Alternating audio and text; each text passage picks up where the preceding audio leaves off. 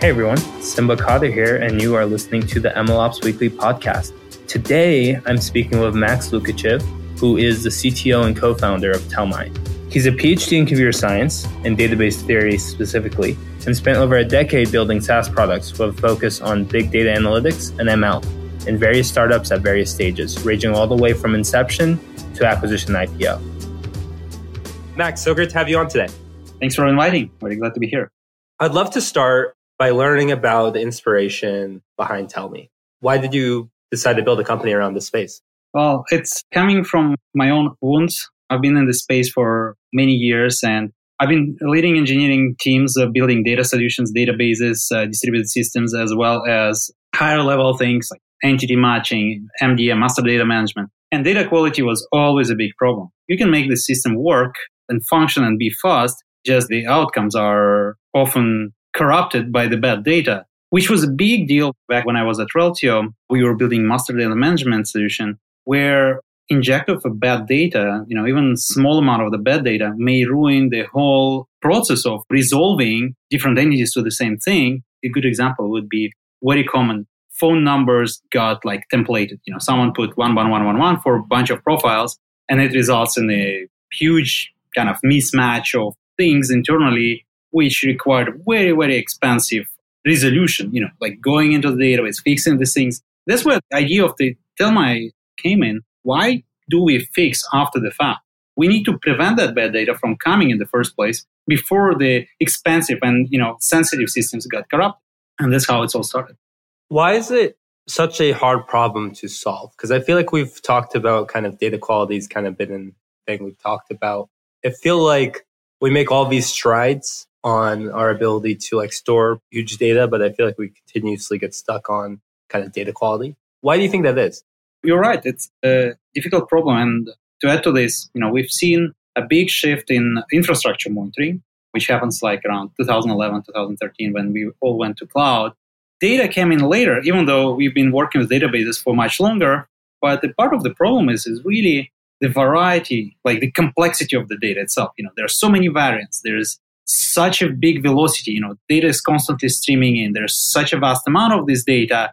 And quite honestly, there's not that many ways to tell you this is good data. Companies for a long time were defaulting either handwritten rules or, you know, manual checks of the data, which is not a solution in the modern world where everything is data. It's coming from everywhere in such a vast volume. So why it is hard? It's not like one team effort because it spans from people building the pipeline, you know, the system they're using, what kind of reliability tools they have there, coming down to like who are the owners of the data, data product owners. And then sometimes it's data stewards, sometimes it's some other checks and data quality assurance and stuff like that. So it spans across multiple areas of the organization on top of the technical challenge with just sheer volume of the data and the metrics you need to collect from the data to the organizational constraints, how teams communicate, how the processes process organizations are defined, and so on. So it's a multidimensional problem. It's not just a technical problem. Would you argue it's like a people problem as well? Just like how do we get everyone and all these different teams to work together cohesively? That's pretty much where I'm heading, yes. It is as much as people problem on top of the technical problem. Who are like the players in not so much your space, but let's call it not the users of Telmai, but like call it in an organization who are the stakeholders and the people who are affected and have to like solve this problem? So it still will be familiar groups, data analysts, data engineers. Quite often we start seeing the new roles coming up, you know, data product owners. This is kind of product managers who are owning the data product, data as a product. So those are pretty much the groups interested in, in those solutions. And the interesting part is how to make them efficient and effective in using these solutions and helping them in the daily life. The main thing, something is providing better insights, timely insights, and stuff like that. When you think of, let's call it the core group, like obviously you should care about data quality from the early days, but at what point do you typically see that people start to bring in observability tools as early as their first data person? Is when they have like a team? When should you really start thinking about a solution in the observability space? You know, what we've seen, it really depends on the organization. And another challenge comes with should you build it or should you buy? We see a lot of organizations tend to build solutions themselves.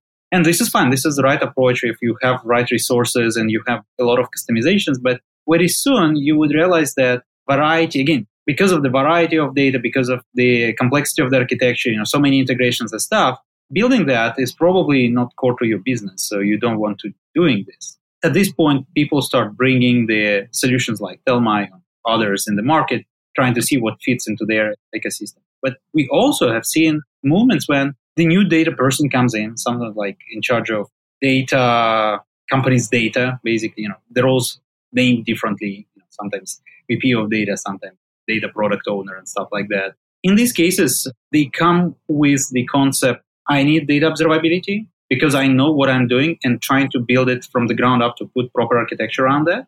Even without the big team, data observability becomes the essential part of this journey. So it's two sides there. You know, there is not only one or another. What's the like variables you should consider? Because there are so many problems to be solved. There's so many products in kind of the data ops space and the ML ops space. What are the symptoms of when a data observability tool is kind of the right solution for you? I think to make it a little bit more concrete, we need to mention that data observability itself is a very wide topic. There are so many different flavors of data observability, and it's not one size fits all. Some companies they care more about truly data pipeline observability, making sure that the pipeline delivers the data. And if it's they know that the data itself might be you know machine generated data or such, they may not have a lot of focus on data quality itself. The other companies, for example, data providers, they would care a lot about what they are shipping to the customers, what kind of quality, the values are accurate, correct, and stuff like that, which is very different from data pipeline observability. So these are different solutions and really depends on what is core to the company.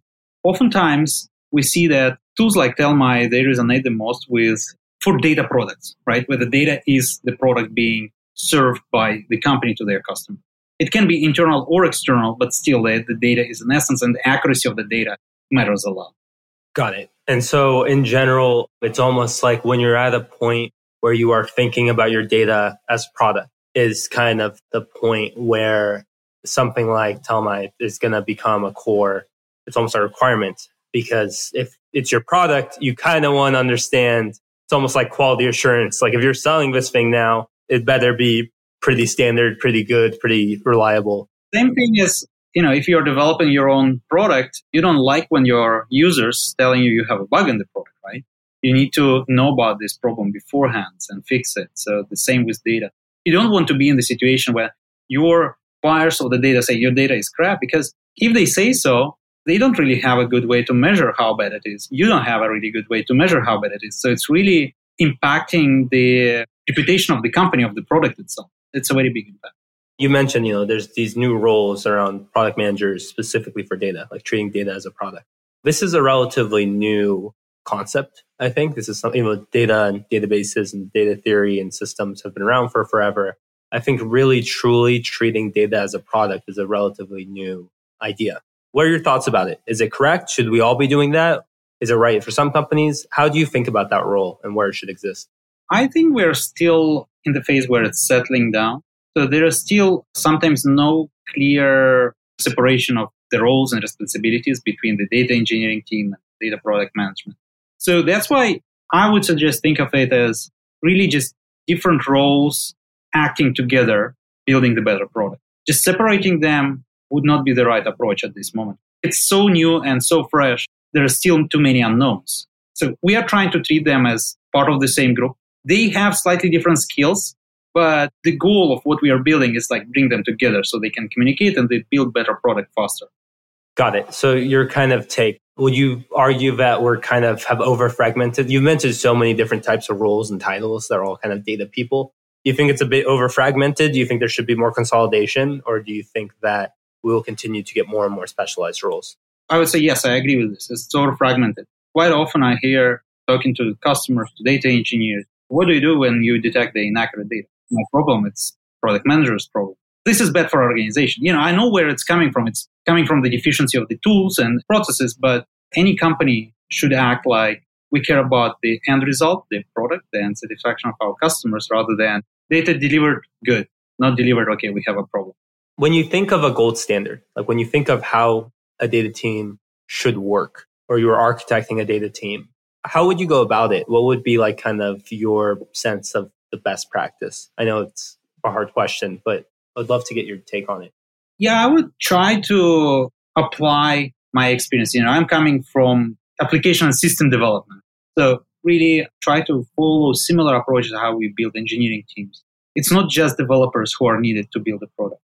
It's developers plus QA plus product manager plus DevOps or SRE. So it's really a combo. It's very similar for data product. You cannot just push it all on data engineers alone. It has to be data engineers. There has to be people who are focusing on the assurance of the quality of the data using the right tools. It doesn't mean they're doing it manually, but building the stuff around that. And there should be people who are driving how this data product looks like, you know, what we are delivering, what SLAs and many other stuff, customer experience with this data product. Got it. So it's almost like there's like a GTM arm of like figuring out all the concepts, almost like a product arm of like what are we selling and how are we selling it and what do we need to sell it. There's engineers who are just kind of at its core, kind of just building, and there's almost like a QA function just because data has by design, there's kind of so much entropy there. So you have to constantly be fighting it even more so, I would argue, even like software engineering, where like a good set of tests and high test coverage will get you a lot of the way there. There isn't really an equivalent measure for a data system. Yeah, and then there is this whole concept of the data ops somewhere spanning across these layers, right? Sometimes it's the same people, it's just the, really the process of the company. People are acting as data ops, they're operating their data product, shipping the data. That's where we really understand that the tooling is a very crucial part of this. Without the right tooling, it's impossible. Yeah, I definitely think that most ops companies are just not just, but they're process companies, they're workflow companies. And a lot of the problems to be solved are actually problems of people problems, kind of what we talked about at the beginning. There's a lot of focus on, let's call it tools and systems and practice. It's more like, hey, we need to work like a well oiled machine. And throwing around a ton of spreadsheets and docs is not going to get us there. So what can we do that's well integrated into how we work that also allows us to work as a kind of more seamless way? I guess to that nature, like you kind of hinted at this a bit, but we talked about observability around you find an error in the data, someone flags it, the QA team in this world would flag it, and then the data engineering team would kind of maybe investigate, patch, and fix. What's the general workflow? Like, what's the feedback loop look like? Like, if I'm using Telmai, how do I set it up? Is it automatic? Is there more hands-on setup? And then what's the workflow look like from obviously there will be alerts, but where do I go from there? What's the kind of recommendation you have? This is a very complex question. It actually has multiple parts of it. So let's maybe start with the feedback loop. On that one, we've been living for a while in the world when even if we detect the problem, to fix this problem and do something that is a manual action. You know, there's someone some engineer has to jump in into the action, stop the pipeline, make the fix, deploy, rerun the pipeline, analyze the data, remove the bad data, keep the good data, and keep flowing. Now, given the velocity of these pipelines and how much data being pumped and what's the variety of these pipelines, becoming a really big problem. It's a constant non-stop action. Alert, alert, alert, you know, go and fix and non-stop. It's very draining. What we believe is there's a lot can be done for automating this part. Not everything, but a lot can be done. 70% of these actions are rather simple. A reaction on the bad data, stop the pipeline, restart the step, or split the good data from bad data and let the good data flow, bad data park for further investigation, stuff like that, which increases the velocity of the pipeline dramatically because you don't have this, you know, hard stop on every single thing. It's like you're slamming the brakes when you see like a little duck walking near the road, right? You don't have to be like just keep driving a lane unless it's starting jumping on the wheels. So that's the feedback. The other part, when the problems are detected, that's where this is a people process, right? What is the channel for notification? What are the processes in the companies? How to react on these things? And most importantly, tools can help to find the root cause quickly. Because in the data, unlike the infrastructure where you can get a lot of sense from reading the code of the service which went down, a lot of times you don't have permissions to look in the data, right? There are a lot of organizational limitations and barriers to investigating the root cause, which involves more people, more approvals, more process, completely slows down everything. And having the right tools, providing the right evidence, the right metrics, correlating the metrics, what's going on, and helping to figure out where the problem belongs, what was the root cause in which table. Maybe there are like 100 tables in the pipeline. This problem started right there in the very beginning. Go to the right person and start working with them. So that root cause analysis and the whole process is again we are coming back. This is as much as people process and organizational process as technology. So it cannot just be solved just by technology but technology can greatly help in speeding things up and embedding into this process. So it sounds like the kind of two components the two major components are one the data is always going to have issues. That's just kind of a nature. It's constantly going to have like false alarms. Things sometimes drift for good reason I joke about how much data drift Amazon must have saw at the beginning of the pandemic. And pretty much every company probably had a dashboard of this 4,000 red alarms because everything just changed overnight. I guess one part triangulation, like what matters, what really matters, like what's a P0, what's a P3, and being able to kind of work that way. So it's not treating everything as reactive. It sounds like almost what you're getting at is having a more proactive organization and have a tool set that is also more proactive in the sense of resolving things. Root cause analysis is very clean, something that's being invested in heavily so that it's not a linear operation.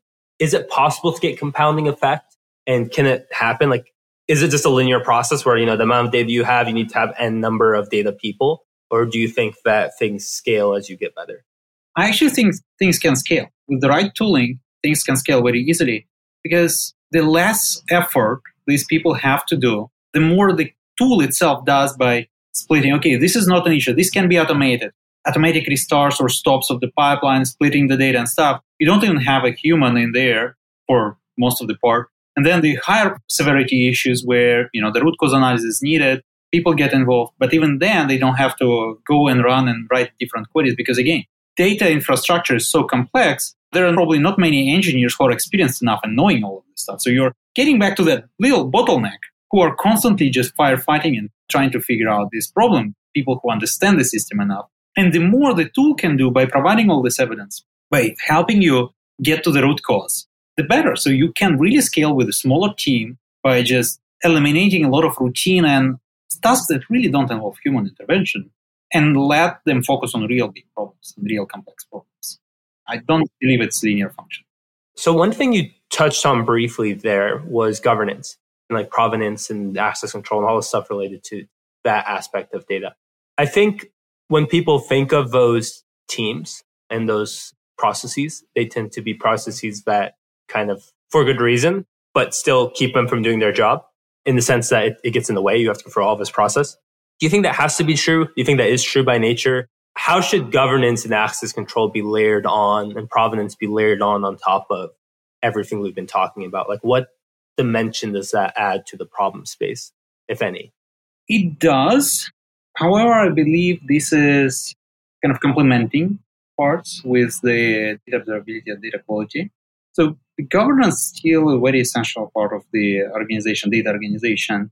But I think it should benefit greatly with the quality information and the operation part of the data, right? So talking about, let's say, data catalog and stuff, adding crucial information about how good is the data, not only what is there, how it is accessed, by whom, security aspects and stuff, cataloging, but also what's the quality, how this quality was degraded and stuff is also very important for the organization because ultimately, I think most of organizations are moving towards self-service data products. And without this component, this self-service will not be able to be achievable. Yeah. So it sounds like what you're getting at it is a core function. It is something that can kind of, with proper tooling, become minimally invasive. That's kind of the future of it. Is that fair? Is that a good way to think about it? Yep.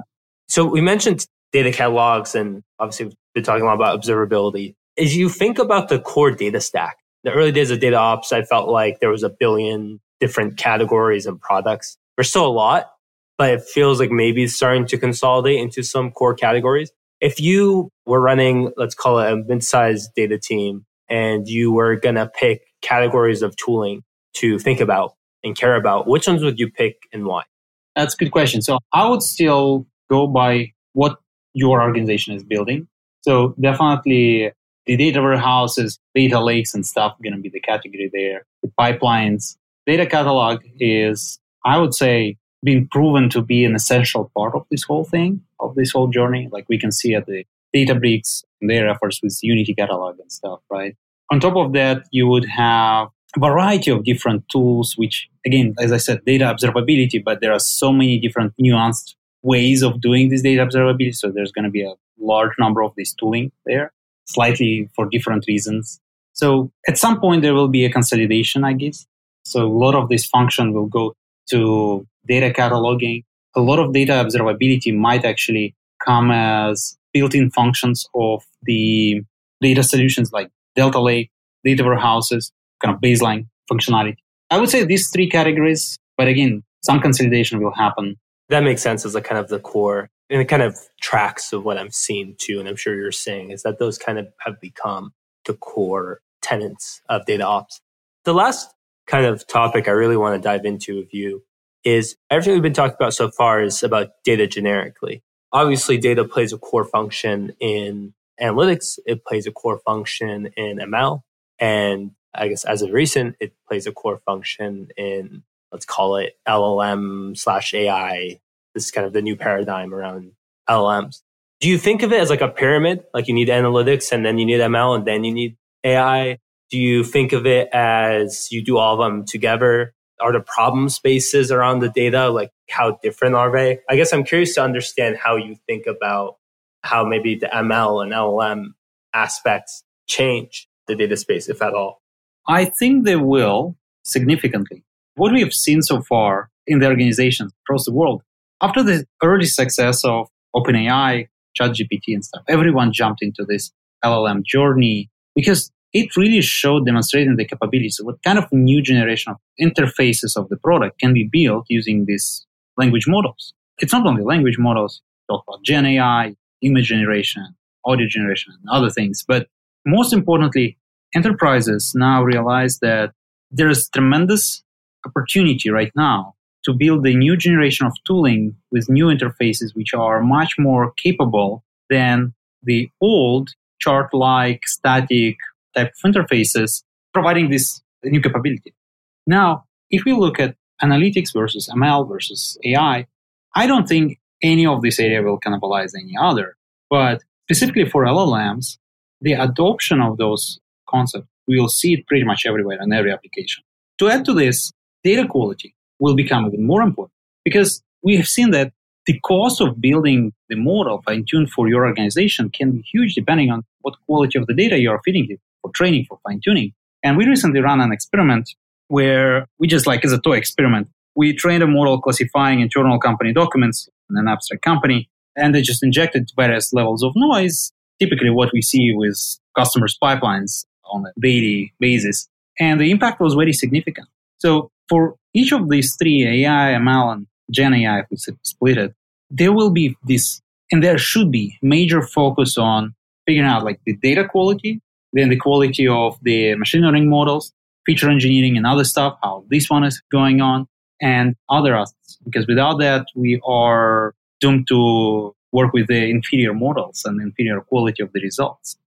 Yeah, I guess the way I'm hearing it is kind of data's the foundation of everything. And even though we will have ML applications, AI applications, analytic applications, they're all different, I guess, manifestations of data. And from that perspective, data is everything. The importance of it has continued to move up and it will continue to move up. And that hasn't changed with any of the new paradigms. If anything, it's accelerated it. And it sounds similarly kind of the new wave of LLMs and let's call it the category AI broadly is going to also have a kind of foundational effect on how we work with data as well, because we're moving away from relatively static charts to something that is much more intelligent, I guess. It can do more. Yeah. And part of this why it can do more is because with all the tooling we've been building for the last past 10 years, for example, all we do is generating more data. We keep generating and generating more data, you know, more insights and more stuff. But the ways we are representing this data, we're still using the old approaches, very static. ChatGPT showed us that you can actually have a very meaningful way of summarizing what was discovered, what's stored in these enterprise databases, and presented in a meaningful form to the user to make sense out of it, which is a big deal. Over alerting was always a problem, just because like alert fatigue and stuff. But if you can summarize it all, if you can make it very clear and usable when you're doing root cause analysis, it's actually not a bad thing. If your language model can figure out what matters, can show you only what matters, help you highlight these things, that's a big win. Yeah, it almost sounds like we had so much data, so we have to create all this kind of data ops tooling on top of it. But even that has now become so unmanageable as the data has continued to grow that this kind of new layer allows us to even summarize the 4,000 dashboards or whatever we have into much more actionable and useful information. So it's almost like the dashboard we used to work out of is kind of going to become the assembly language of the actual insight layer that we'll be working out of in the future. It reminds me, there was a fun story back from my days in SignalFx, which is a monitoring system for infrastructure monitoring. So we were monitoring ourselves with the software we were building. And at some point, we looked at how many dashboards actually we have internally in the company. And I think it was like 800. There's no way anyone can make use of 800 dashboards. This is like create only type of things. That tells just overall approach, just creating more dashboards and more dashboards and more charts, just not scaling anymore. We had to have a better way of summarizing this information. And that's what happened last year, right? We saw the power of these tools. Yeah, I'm very excited to see what happens. I think it's going to fundamentally change a lot of things, but especially how we work with data. I actually think that's going to become some of the lowest hanging fruit. The fact that it's already a pretty noisy space and a lot of what we do is manual intervention. It just feels like such a natural place to kind of start taking advantage of this stuff in a way that actually lots of the value I'm getting and I see people getting from GPT is much more individual productivity. But I think we'll start seeing more like tooling oriented wins in places like this. Yeah. Well, Max, this has been an amazing chat. I've really enjoyed being able to learn more about how you think about the space and maybe get a more tactical view of how to think about and scale data teams. I think that a lot of the information that's out there has been very focused on one of the verticals, and a lot of people talk about how it all fits together. And it's been great to be able to get your perspective on that, and talk through it. Thank you for coming on. Thank you so much. It was a very good chat. Thank you.